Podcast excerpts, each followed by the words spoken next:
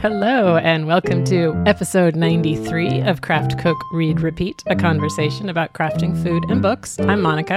And I'm Courtney.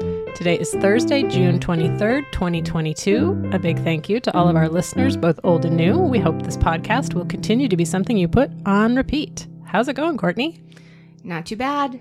I love that you have fog over here. Oh, do you not have fog?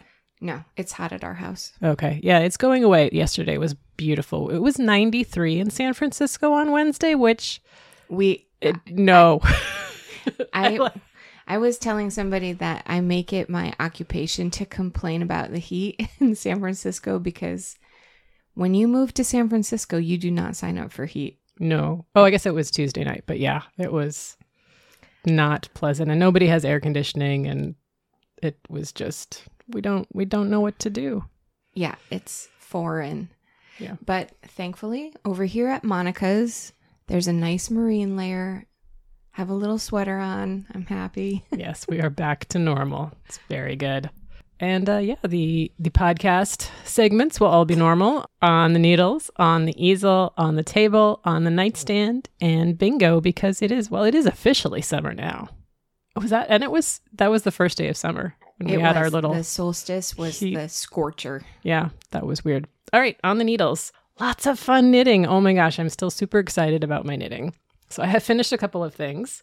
I finished Simon's socks finally. Those are the OMG heel socks by Megan Williams in the Knit Picks Felici fingering in the Bayou colorway, which is a couple different shades of blue and green, and then a wider stripe of black or very, very, very dark charcoal. And they turned out, uh, you know, they're socks, they turned out. But I did one. So this pattern is written for toe up or cuff down. And I usually do it toe up for Simon so that I can make sure I have enough yarn for all of the foot. And then I can just take the leg as far as it can go or as far as I want it to. And I think I talked about this last time and I did end up doing this. I knit the first one toe up as I normally do and then decided to cast on the second one and do it my preferred direction of cuff down because I had all the stripes, so I knew how long everything had to be. And I thought it would be fun to try out doing the heel in the opposite direction. And it was all very simple and easy. And I think it worked. He hasn't been home for to try them on. He tried the first one on because I was worried that it was too big because they always look giant, but I guess he just has giant feet. so so he tried that one on and it fit. So I made the second one the same size. So I assume it will fit as well. And that was very delightful to be done with those. Super.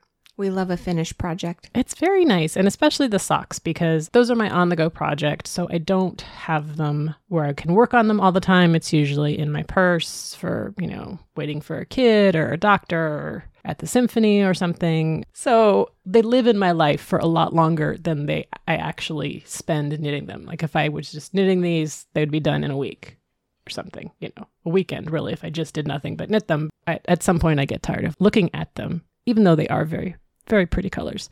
And he was excited about them and he thought they were a a new exciting colorway for him, which I was like it's blue and green, don't I usually do blue and green, but he thought it was different and exciting, so I think that's good. Awesome. Yeah, so that was fun. And then I also finished my Helix cowl by Andrea Rangel. Finally, that has been on the needle since November, I think. And this was using the Knit Circus yarn Greatest of Ease, which is a fingering weight in Quoth the Raven, which is black. I mean, That's great. what else is it going to be? And Impressionist Best Friend, which is a speckled gradient that starts with this bright blue and goes through kind of light blue and some yellow and then into a pink and then ends up in this bright magenta. I finally finished it. I made it extra long.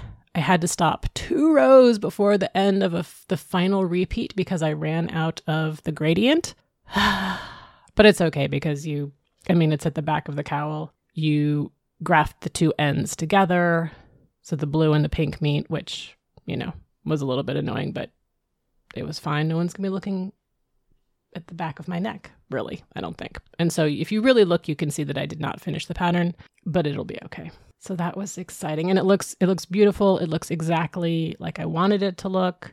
It kind of looks like a stained glass. It's a really pretty, I guess helix pattern. I don't it kind of flower like outlines of the flowers and the background is the the colors that change. And I love the blue and I love the pink and I love the colors in the middle and I'm just really pleased. It's not really cowl wearing weather, so I'm not sure when I will get around to wearing it, but I am looking forward to doing that at some point. I'm looking forward to it being cowl weather. you have a ways to go. well, I don't know. July gets pretty chilly here. That's true.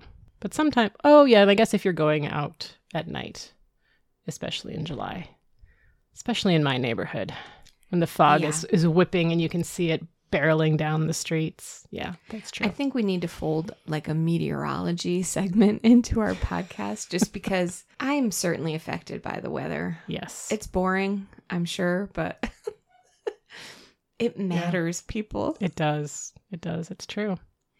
What else are you knitting? I have two new projects as well, which is pretty we fun. love a new project All projects are good. For sure, but it's exciting to have new ones. Tell me everything. Yes. So I have I have a hat um, that I have started because I won a prize for the gnome knit along, which is very exciting. And the prize was um, a gift certificate to Leading Men Fiber Arts, and they are a dyer that I have wanted to try for a while. So I I won a chatter prize for posting on Instagram with my gnome and won this gift certificate, and I was very excited. So I picked out a skein of Polworth DK, which I think is a merino and Polworth blend. When you said Polworth, I thought Poldark, like that. Oh, that would be nice too. that would be good. That works, right? Yep. But the colorway is Tainted Love, and as a 80s child, I love that. I, Classic. I had to buy it. My kid likes that song too, My kid which is hilarious. Old, old 80s, 70s, and 80s. That's great. Yep. So anyway, so it's this burgundy, deep red, cranberry, you know, all the all the reds that I love. A little bit tonal. It's not just one color, but it's it's pretty much one color. So the pattern is the Pentrose Ring Hat by Knittin Kristen. It's knit in DK. It's a scientific kind of shape, like a snowflake kind of thing, but it's rings on the top of the hat for the decreases, which I thought was pretty cool. The body of the hat, I think, is kind of ribbed and stockinette combos. So it should be easy for a while, and then I'll get to some fun stuff at the end. And I think it will look nice in this colorway. And I wanted a kind of quick knit for the splash pad party hosted by Boston Jen and the Down Cellar Studio. So we'll get lots of points for for this as well. Very exciting.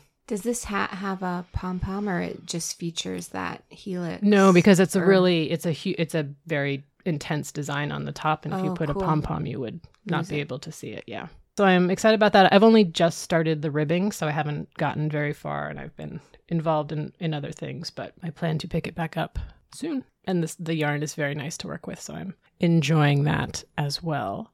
But my big new project is my rainbow sweater by Yelly LD. And the rainbow is spelled R E I G N B E A U X. But it does feature a, you know, typical A rainbow. Conventional rainbow. Conventional rainbow. And yeah. this you picked up at Stitches. I did. So I'm using stitches, some of my purple yarn. It's a mermaid gradient. The yarn is from Teal Torch Knits and it's their DK weight. And I'm pretty sure it was the yarn used in the sample sweater, the pattern sweater. So it should be the right weight yarn. And so I got this mermaid gradient, which goes from a light icy green to a deep dark purple through a bunch of shades of greens and blues, which you may have realized is one of my favorite color sets. And then the main body of the sweater is the colorway Hallowed Ground 2.0, and it's a kind of a medium gray. It's looking so beautiful. This is such a great pattern. It's super fun. It's really well written.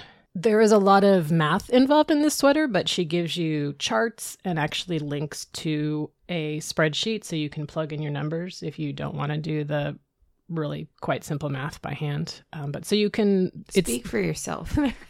it is really. It's like two multiply two numbers, subtract something. It's not. It's okay. it's.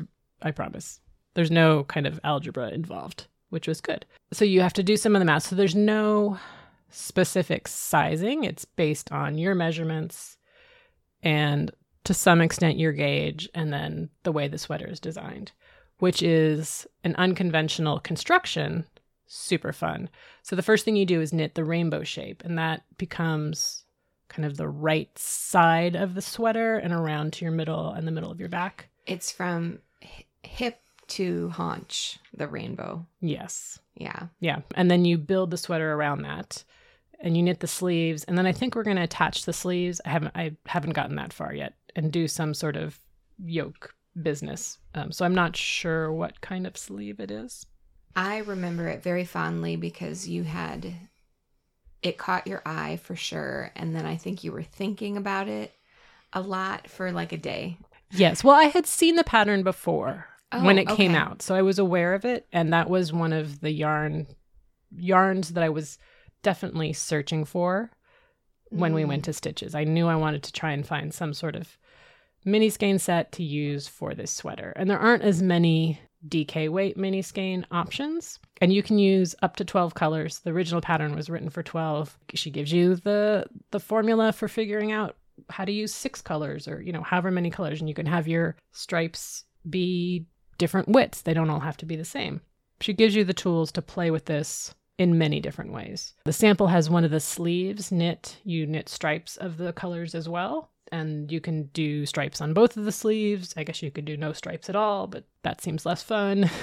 mine, mine is much more subdued, I think, than a lot of people's, but I'm very excited about it. And last night I finished connecting all of the main color to the rainbow. So now I'm kind of on the boring part, but then I'm going to get to attaching the sleeves and the yoke, and that is kind of fun as well. So there's very little boring random knitting because It's a totally new method of construction. yes, and you can see how your your main color is inching up the rainbow. You a little bit have to pay attention to your rate of increases as you're adding stitches.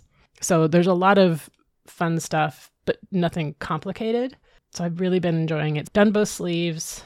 I am at least halfway done with the body. I need to try I need to measure it first of all and then try it on and see where it is. And there's a little room for fudging because the I think the last thing you do is knit the the hem. So if I need to add a little bit more, I could do that as well. Very exciting. I think it's going to be super comfy cozy, totally different looking from anything else that I have and just fantastic colors. I I just looking at the rainbow and the stripes on the sweater. I'm the yarn dyer did just such a great job of the the colors that it just makes me so happy. I can't wait to see it. I'll have to show you when we go back upstairs. Yes, please. It's really beautiful. And that's all my knitting. How about your knitting? Okay, people. I started, well, first of all, I finished the short rows, That's so awesome. which, Isn't it amazing what happens when you actually knit on something? yes, it is. Smarty pants. No, because I was learning that lesson last time. oh, okay. The short rows were were kind of boring, I think, is was the problem. And now I have the opposite problem because I'm working on the brioche section and it is mm-hmm. not boring, it is terrifying. Interesting. Yes. So this is Shawlography for those of you who've been playing along, which is a Stephen West shawl. And he has accompanying YouTube video tutorials, which are excellent and joyful, Yes. if I may. His always are very good. Very, very good. It is exactly how I like to learn a new technique. He describes it. You can watch him do the stitches while he's describing it. And then he describes it again and again. So it sort of becomes a mantra in your head for keeping on, keeping on for 400 stitches. That's a lot of brioche. It is a lot of brioche, but it's only for like um maybe like a two inch stripe all the way along. I'm just getting to the part where you can see that it's brioche. You know Mm. how it takes like a Yeah. couple a couple back and forths. You can't call them rows because it's really one back and one forth is one row. Yes. I think I'm only on four. Like so that would be two rows. Two two I don't know. Yeah. whatever. It takes a while for it not to look like a total mess. It looks kind of like a total mess because And then it suddenly doesn't. And it's Yeah. amazing. I'm hoping so because I would hate to take this out because it was hard. It was hard to learn a new thing. Did you put a lifeline in? No, but taking it out and putting it back on won't isn't a big deal just because of the construction of the. Yeah. I think I'm stuck in three ways. One, it doesn't quite look like brioche yet, although I think it's right. And it's two color brioche. It's two color Okay. brioche. That's easier.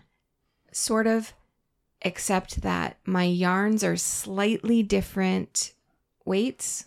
I mean, they say that they're the same weight, but they're clearly not. So one is a little bit thicker than the other, Mhm. and I the thicker one is the is the secondary yarn. So it's the back, it's the wrong side yarn. So in a way, visually, it's being pushed back Mhm. which is good because the front facing yarn is a little Mhm. bit thinner. Yeah.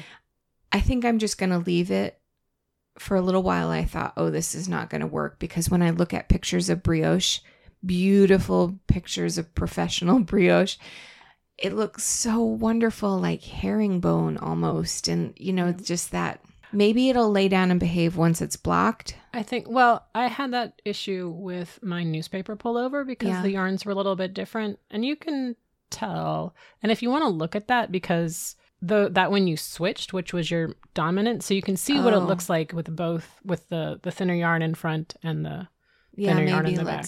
let me to- peek at that. And then I just discovered that I have a little mistake right on the not on the edge edge but like maybe four stitches in which isn't really in the brioche pattern yet it's in the transition from the i-cord edge there's maybe like a purl stitch that i missed and i have to fiddle it up or something i don't know i'm not good at figuring out mistakes I do Mm. not want to rip this back for this. It's not going to compromise the integrity of the knitting, I don't think. But anyway, I got to fudge it and fix it now, basically.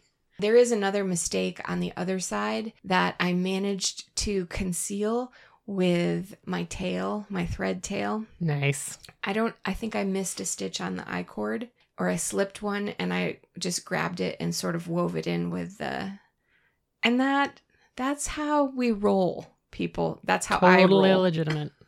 I'm really ready to find another knitting project though because I'm ready for a different like I want to be able to keep knitting but not this. You know? Do you ever get sick of knitting the same thing? I have usually four or five projects going at a time, so I feel like the answer is probably yes. Yeah. Yeah. I just can't decide on what I I don't know. You have all those sweaters you were thinking of, or maybe that another seems shawl. really intimidating. Mm, do you want something more easy? No, I definitely want something hard. Oh, okay. Well then, the the sweater thing the challenge is fit it's the same problem with sewing is mm-hmm. just fit Yeah. so i think i need to be willing to rip it out and make it right yes. so that's the shawlography update is that i am working away at it on the easel i had a deadline for myself a self-imposed one this week to figure out the 2023 calendar Wow. yeah i fe- feel like if i could figure that out Oh, and then that would be a bingo square. Uh huh. Exactly. I don't want to be doing this in November, October, November, Yeah. which every year I end up doing that. But it would be lovely to figure it out now. And I really think that I have an idea. Cool. And even if it's just percolating, that puts you that much farther ahead. Yeah. It's but- a, li- like it may make it easier if you don't have to figure it out and then yeah. make it happen. My idea at the moment is sort of maximalist. And I have been doing simpler. Nah, they're not really that simple. No, I don't know. we can we can call them simple though. So, my calendar idea for this year is uncomposed still lifes. I don't want to set a scene and then just paint that one static scene. I think I want to layer things in independent of each other and see what happens. I'm not sure what that's going to look like. So, Okay. everyone would be different Okay. and probably themed a little bit for season because I do Sure. like to do that. Yeah. And I love telling the story behind the calendar. So I don't know how that will work in. But for example, I was in a thrift store and I took a whole bunch of random photos of different things. Mm, They were not sitting together.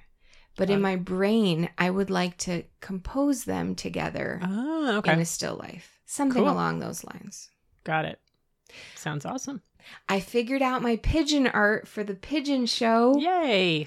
Thanks to Daria, she kind of helped me. I was I was stressing out about this.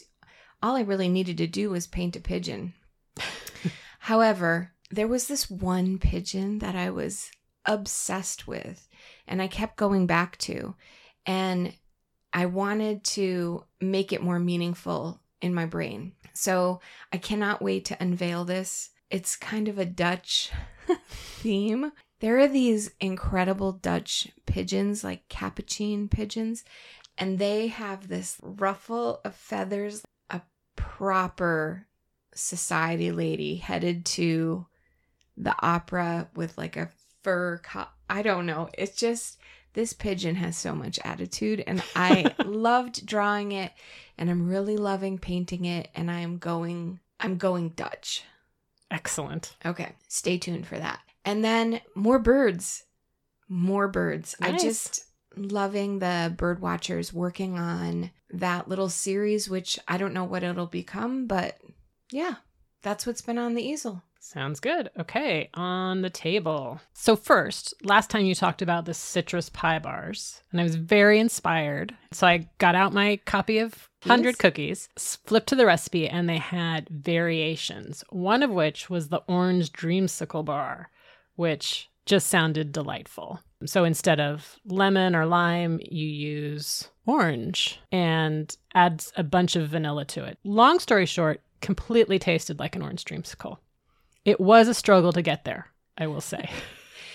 there were some problems. There was a great deal of texting going on, and I, I did have another thought. So you do the crust, the crust was fine.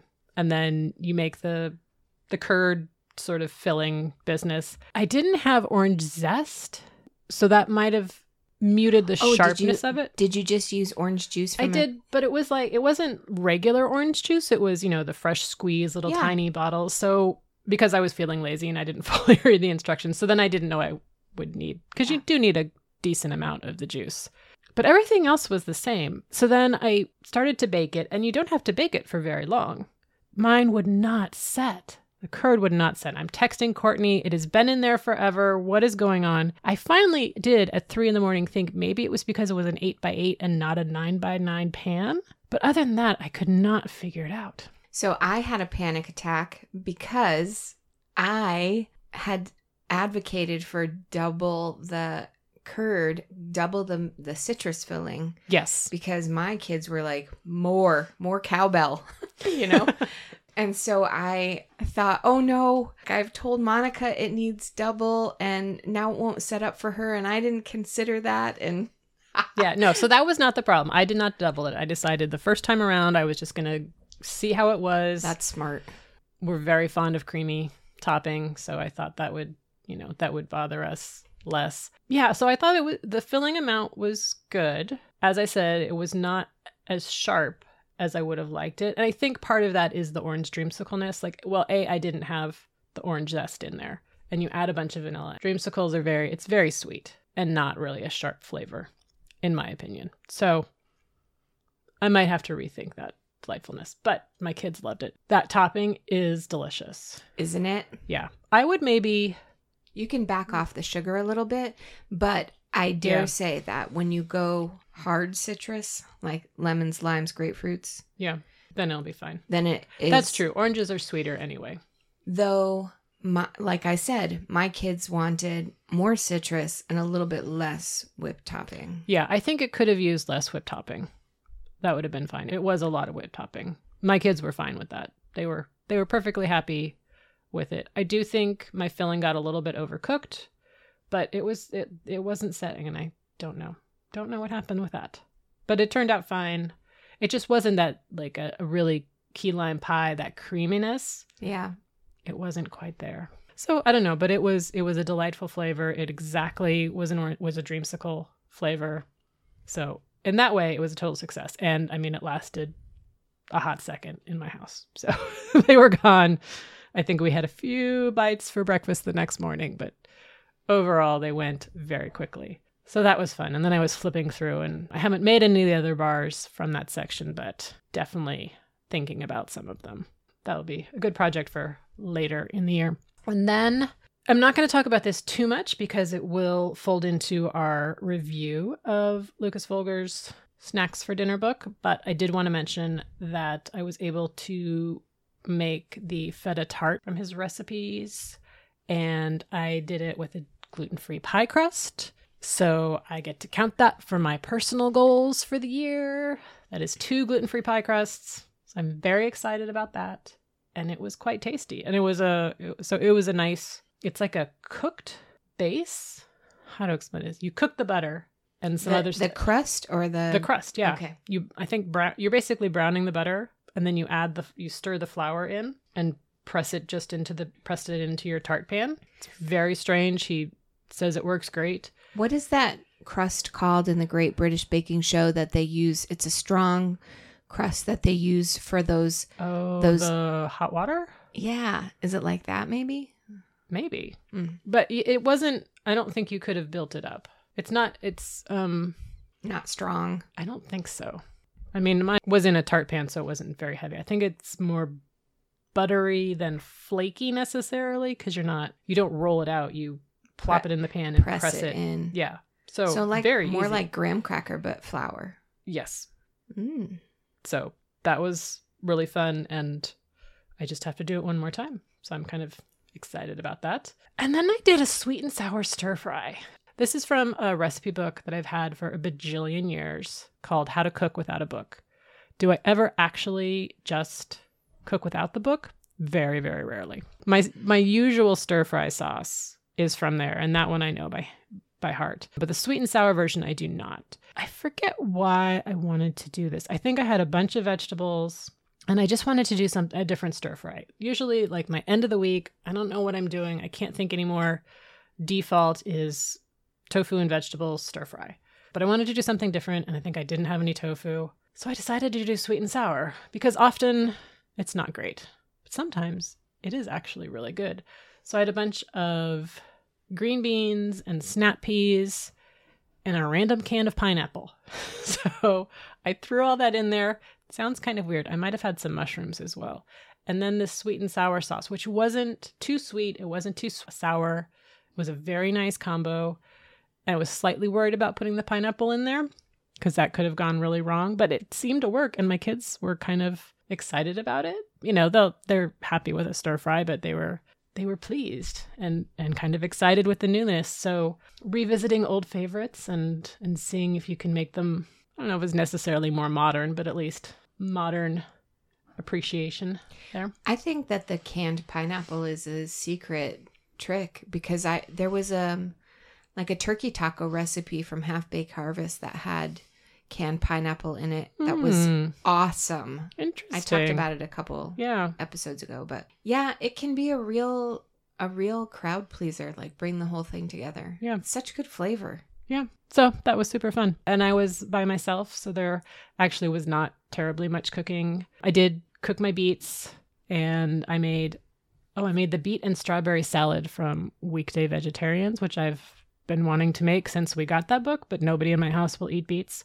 And it was amazing. You put feta on it and uh, throw white beans in there and lots of lovely lettuce and then, you know, a nice dressing. And it was divine. I did not take a picture because they clearly did a lot of food editing in that photo. Once you throw the beets in there, all your be- your beans turn pink and it was not the most attractive thing to see, but it was delicious. The combination was spectacular. And then I don't remember what else. I I did order quite a lot because I felt like it was a vacation for me too.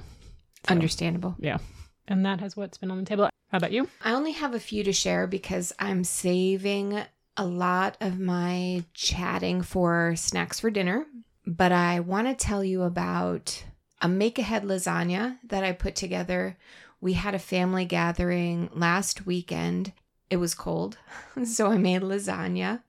And I also wanted something that would be really easy to prep ahead and then just kind of throw in the oven. So I found a good make ahead lasagna that didn't require or that you could just use regular noodle because I don't like those no bake noodles Mm, so yeah. much. So I just forged ahead with the regular noodle and and I think the trick is making sure that there's enough sauce and ricotta and then letting it sit in the refrigerator overnight. It was perfect. It wasn't it wasn't soupy and it wasn't dry. But my plan was to make a meat lasagna and a vegetable lasagna. not that we had any vegetarians. I just wanted to have a healthier option, mostly for myself. And even kind of lighter. Sometimes if you have all the lasagna stuff plus sausage or whatever, it's just It's heavy. it's a lot. Yeah.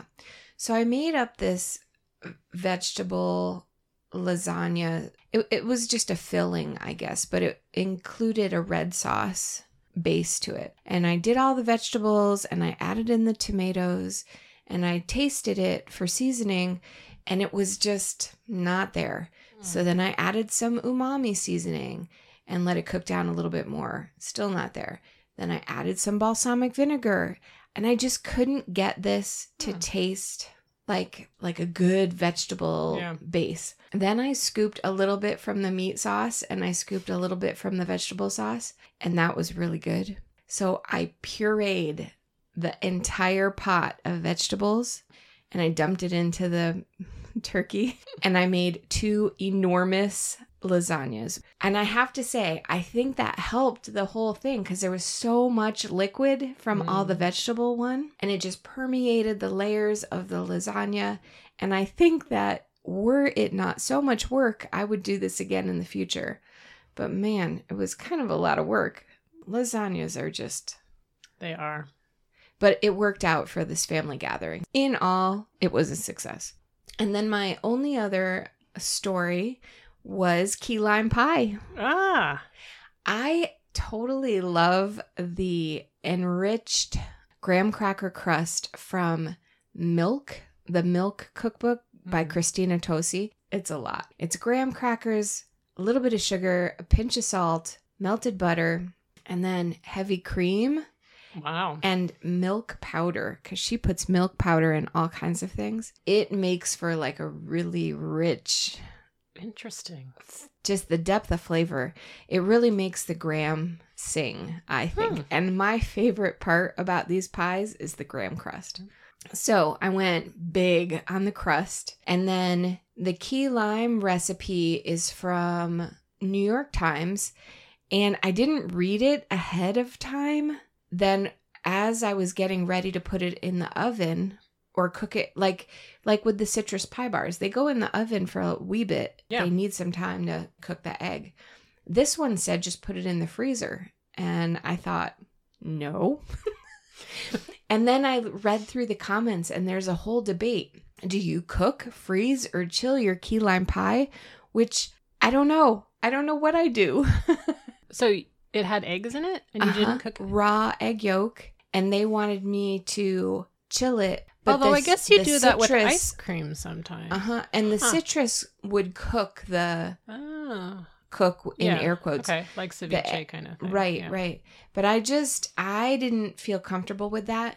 And then when I was reading, some very helpful reader wrote in the comments that she put it in the oven for like 10 minutes at 300. And then someone else recommended, you know, 15 minutes at 350. And so I kind of like split the difference and it came out perfect. Oh, good. And then I did just a little whipped topping, uh, whipped cream with a little bit of sugar, not the full thing like the citrus pie, pie bars, since I had gone so big with the crust. And it was beautiful and fresh and Mm. super rich, and it made my my teen very happy to come down at 11:30 last night and to cut a slice of that. So, that was a giant success.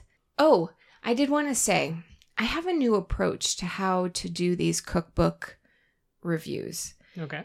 Now I'm going through and I'm picking out like these are the three recipes I'm going to cook, and I just add those ingredients to the. Gro- I I don't know why I didn't think of this before. Add those ingredients to the grocery list, Mm-hmm. and then they're just there in the house, and I'm not scrambling to. I don't know it. I think because it's snack driven, you know, Mm. it's more like, oh, I feel like that special guacamole and I have a red onion so I can just roll with it. Or what's one of the other ones called for something strange that I don't normally, you know, those umami tomatoes need some fancy rich soy sauce. And so Mm.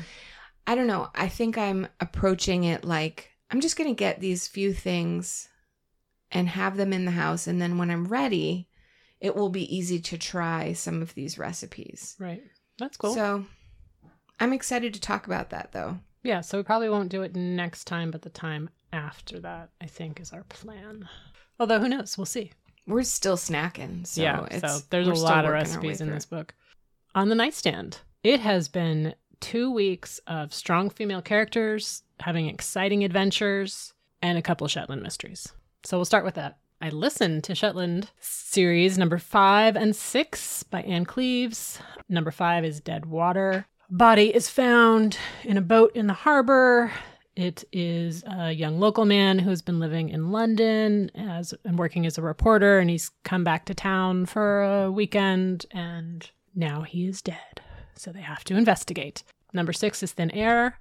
This one takes place on the mostest northern island of the Shetland Islands. There is a group of Londoners, one of whom has married a Shetlander. So they are back home to do a celebration of their wedding, and one of that group is found dead the morning after.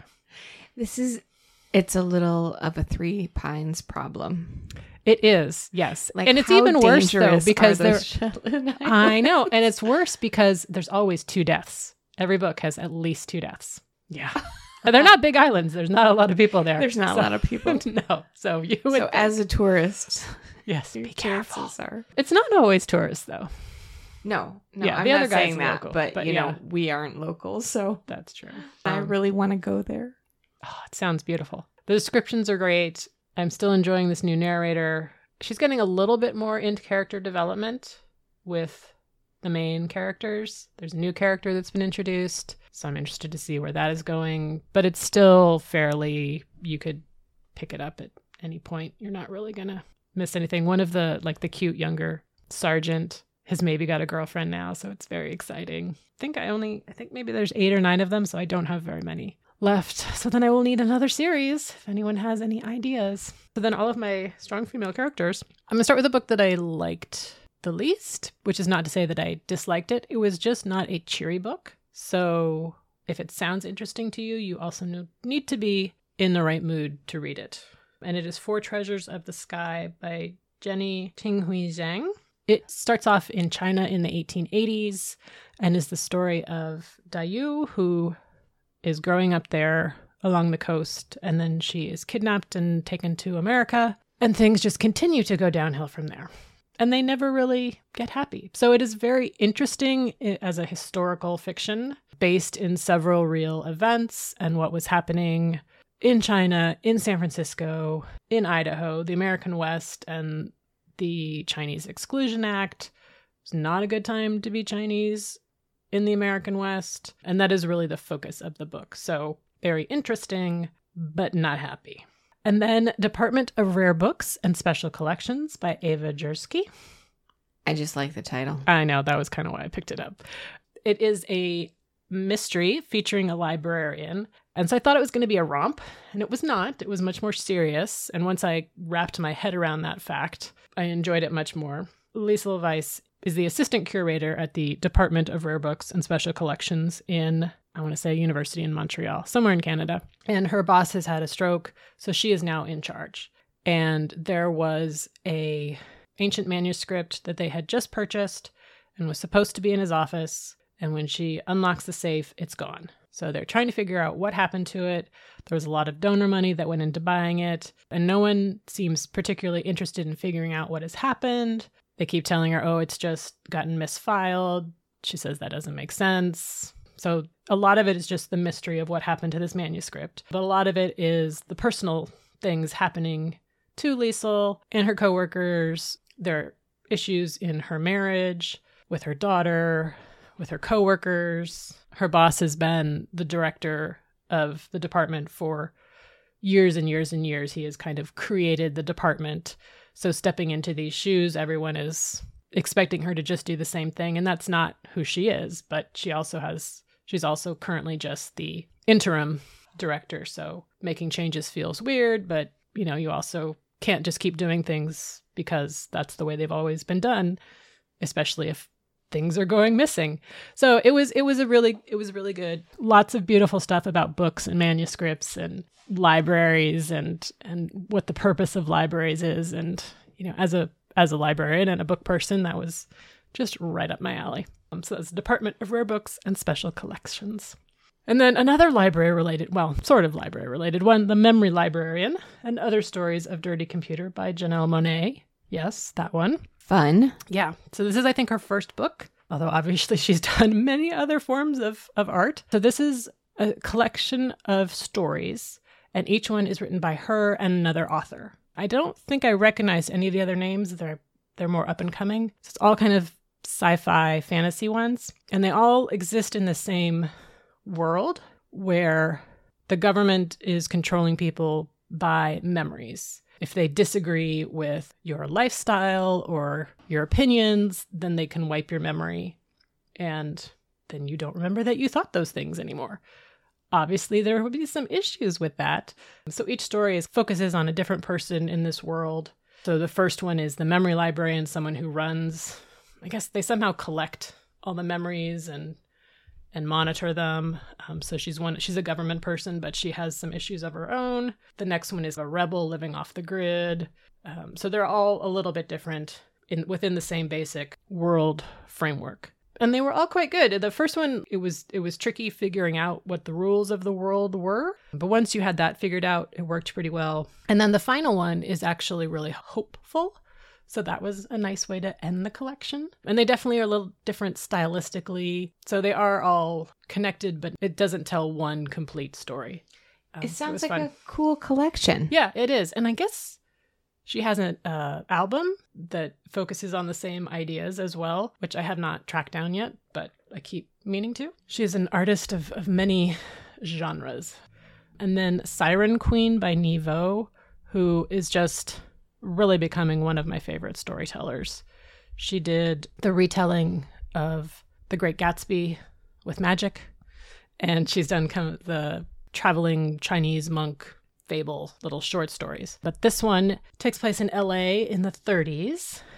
Luli Wei is growing up there. Her father is from China and her mother's mother's parents were from China. But she is obsessed with movies. And in this world, movies are literally magic. So they are run by otherworldly creatures. And Luli accidentally gets a bit part as an extra in a scene and keeps doing it and then finally works her way into a contract with a major studio and it goes on from there. So it's it's basically her telling her story, but there's a lot of magic and power and kind of deals with the devil. Like the studio heads take power from people and so it's very it's weird but interesting and kind of how she comes out of all of it in which you can tell that she's going to. Clearly telling this from the other side. It's like her memoir is very interesting and and just the the creativity and her her storytelling ability is just I really enjoy it. It was super fun and kind of creepy and different. So that's The Siren Queen by Nghi Vo. And then by the book by Jasmine Guillory, which you know I'm going to love. So this is the second in the Disney princess retelling series. I talked about the Cinderella one last time. Jasmine picked The Beauty and the Beast. So Isabel is a 20 something New Yorker, works in the publishing industry. She's starting to get kind of disenchanted with it. She and her boss are at a conference in LA and they have this super difficult client. He was a child star, teen heartthrob, and now has a bad boy reputation. And he's supposed to be writing his memoir for their publishing house but he they haven't heard from him in a year and he just won't answer emails. Lives in Santa Barbara. So Isabel says, "Hey, as long as we're here, why don't I drive up, see if maybe talking to him in person I can help him out." Boss says, "Sure." So she drives up there. Obviously, there are plenty of shenanigans and it's just a lovely fun story. I think one of the main things about this series is that it's much more mellow than a traditional romance book, both in terms of spiciness level and the problems that the characters face. They definitely there are issues in this one. Both Isabel and and Bo, that's the her love interest, face racism, and it's it's there, but it's not dwelt upon or extreme in any way. It's definitely a factor, but not not a, a really a plot point, I guess. And there's a lot of kissing, but the rest of it is all closed door. So, kind of a nice entry level romance novel, maybe, but very sweet, Jasmine is just a great writer. I love the ways that she weaves in the things from Beauty and the Beast. So, like the talking furniture and how the house is magic. I mean, obviously it's not because they're just in Santa Barbara, but the way she makes it a part of the story is really cute. So, super fun, nice beach read, very sweet. Fun. Yeah. And then my final one, which was my favorite, This Time Tomorrow by Emma Straub. Sliding doors, time travel, time after time. All my favorite tropes are in there. It was great. Alice is turning 40 and she's really happy with her life. It's not exactly the life that she thought she would have, but it's still really good. Although her father is very ill and in the hospital. But she's at her 40th birthday. Things happen, and she wakes up the next morning and she is 16 again. She's in her bed at home. Oh my gosh, her father is doing great. Her best friend is there. It's fantastic. She doesn't know how long she has. She's trying to figure out the time travel thing. There were some big events that happened on her 16th birthday that she didn't really think affected her life that much, but maybe they did. It goes on from there. And I don't want to say too much about the way the book goes because it would be a spoiler. And I think part of what she does with the time travel part of it is part of the enjoyment. It's really beautiful in terms of her relationships. The relationship between Alice and her father is fantastic. And a lot of it is just her dealing with his impending death. You know, she's back when she's 16 and he's, you know, young and vibrant and so but she still has her 40 you know a lot of her mind is her 40 year old mind and so she knows what's happening and she doesn't know how much she can change but just their relationship is really great. And then her relationship with her best friend it was a lot of beautiful writing. It's drama but it's not difficult drama. It's real drama not manufactured or yeah and not super intense. It's Yeah. it's like it's nice drama with a little bit of time travel and and fun stuff. And then she's also in new york city so that's super fun. So that one i just i love that one. I highly recommend it. And that is this time tomorrow by emma straub. Ta-da! That is a stack. i know it was all That's and really good stuff. Very Great. exciting. I have three, well, really two, because one of them is Raven Black by Ann Cleeves, which Monica recommended. And because I'm eager to get to, I think, book three, which is all about the birds, or maybe four, I. I started at the beginning because I kind of like to know the rhythm of it. Monica talked about this, I think maybe two podcasts ago. This is the Shetland Community Mysteries. They're trying to unravel the mystery of two dead girls. It has a lot of unexpected twists and turns, and one very admirable, level headed detective, and several likely suspects. And I really liked it. I oh, liked oh good I loved the atmosphere of the scene of the the setting of where we were and I liked that the mysteries surprised me. So th- this is one I will definitely dive into the next one. Then I read so remember last week I had picked up a Hannah Rothschild because I liked the cover and I had for some reason grabbed the one right next to it which also is a Hannah Rothschild. This one was awesome. oh good yeah you had heard that it was better It truly exceeded expectations. It's Cool. called The Improbability of Love, and it is all about a missing sev- 17th century painting.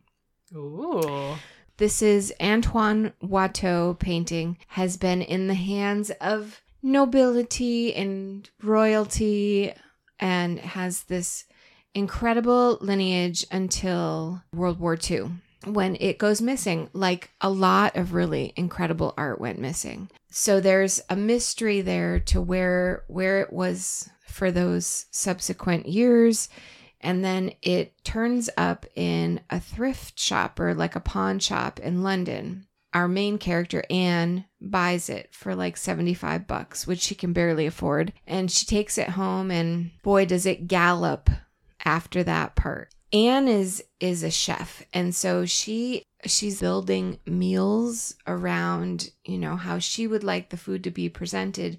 And when she's sort of brought into the fold of this art world, she's creating these meals that mirror the artwork. And I loved this so much. You know, she's trying to to recreate meals that would feel like the painting and be it super rich food or many courses. And she's just having fun with it that part is delightful there is a searing mystery going on in the back of all of this which has to do with the lineage of the painting I think this book has so much to offer, and I don't want to spoil a single thing for anyone. It's really well written. It has got so many wonderfully connected parts and pieces, and I really recommend it. Enjoyed it to the very last page. It was really good. Cool. And then I read The Tenth Muse by Catherine Chung, and I have no idea how this landed on my book list because it's a book about mathematicians. And I am somewhat math phobic. And this is hardcore math. I mean, they're talking about like unsolvable problems and theorems and proofs. And this is a language that I am not at home with. I mean, but you're a sewist and you knit. There's math there there is math there, but it is intuitive and in my brain, and it I don't think of it as math. Mm. And there is that a doesn't part make it not math. No, for sure. But I think what the the mathematicians capital M, this is a very male dominated, chauvinistic industry, especially in the well, in the before times, and particularly for our main character. So what the the trajectory of this book is that our main character, Catherine, grows up with a father who was a war veteran in World War II, and her mother is of Asian origin. And that is what she believes.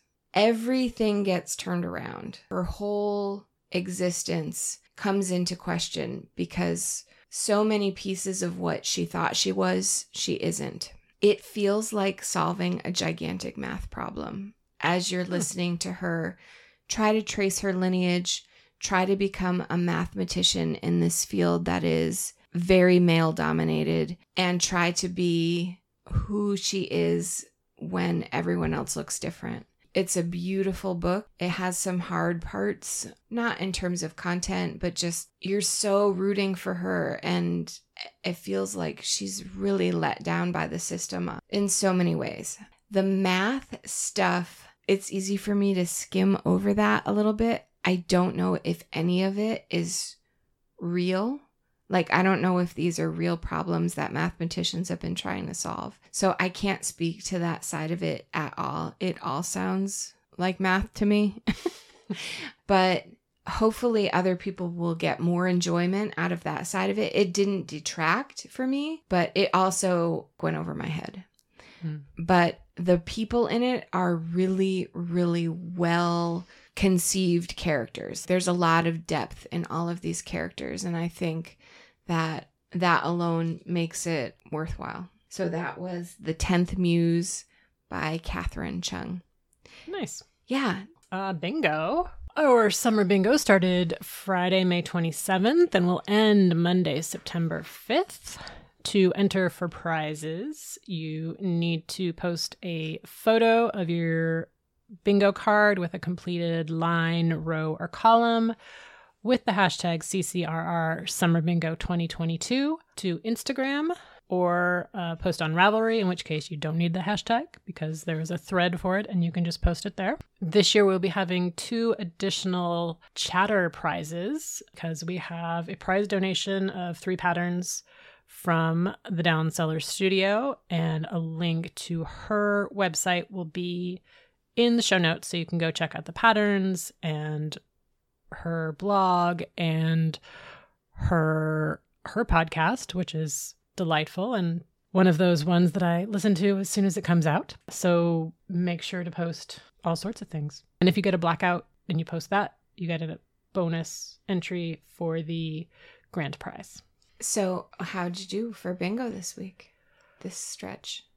I did okay. I had a bunch of sort of repeats and things that could be multiple items, so that was kind of exciting. My my rainbow sweater starts as a new project or counts as a new project. Four Treasures of the Sky takes place partially in San Francisco, so it is a, a local read. It is also a debut novel, although I have done that one already, and uh, the author is Chinese, although I I think she lives here now, but anyway, person of color. And then Jasmine Guillory also is a local author, so I could double up on that. And she is a person of color as well. So not too bad. And I have some plans. I mean, I guess I've done a lot of snacks, but we haven't talked about that yet. So Yeah, I'm saving that one too. Yeah. Or the focus on fun appetizers. yeah, I feel like I am repeating several of them, and I need to to focus on the ones that I am not finding as easy to to make happen. I went through the Modern Mrs. Darcy book list Mm-hmm. and fleshed out my library borrowing to Mhm. kind of help with the reading portion of bingo. Yeah, I was gonna read the Brothers Karamazov, and I I got it. It's seventeen hundred pages. Yeah, it's a brick. That's a very large book. All I'm not of- sure if I can get through that. All of the Russians. Yeah, unfortunately. There's a couple of short ones, but yeah. But this week I read something that you recommended with the Raven Black. Oh yeah, nice. and I went out to Case for Making, which is a local, a make local square, and bought some San Francisco made paint and and more of the 10 by 10 inch grid paper, a watercolor grid. And I taught my kids, I taught one kid how to make Rice Krispie treats and the other oh. kid how to make chocolate mousse pie. Those are good things to teach people. Well, my older son wants to become the cookie baker of his dorm. And I don't know how we're going to achieve that, but he has, you know, he has grand plans for baking at college. I mean, it's an idea, It is. Yes, but you could do Rice Krispie treats like in the microwave. you can. Yeah. Uh, That's what I did in college. I Yeah. told him that, but he wasn't. He was skeptical. I feel like David Chang overlooked that in his How to Microwave. That is true. he did miss that out. Jasmine Guillory also has a lot of recipes and food in her books. Oh, So if you are looking for cooking from a story, that could be a good one. Any of her books. And then it would also be a recommendation for me.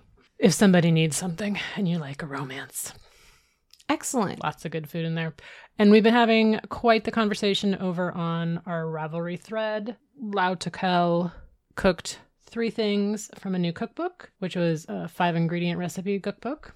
So that was exciting. And then she also made these buttons, Kogan buttons, Kojin buttons. I had not heard of this. I need to look into it, but they were beautiful. And that was her new medium or technique. And then she added it to a project bag and it was gorgeous. If you can get on Ravelry, get over there and check it out because it was super beautiful. And I was very, very impressed. And then Knitwise09 posted on Ravelry a picture of the Minecraft birthday cake she made for her son as her epic dessert, which was adorable and totally took me back to when I made fancy pants cakes for my kids' birthdays, which was so fun. Yeah, I kind of missed that a little bit. But now they want chocolate mousse pie and Rice Krispie treats that they can make themselves, which is also kind of also fun. win, Yeah.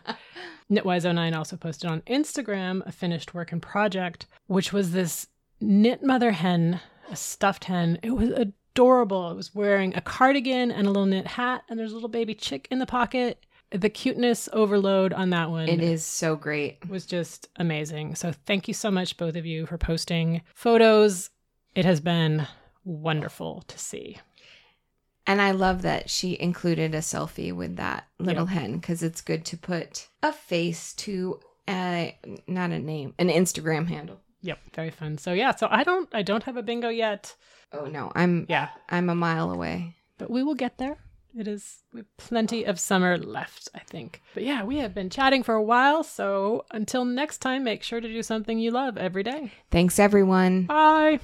Show notes can be found at craftcookreadrepeat.podbean.com.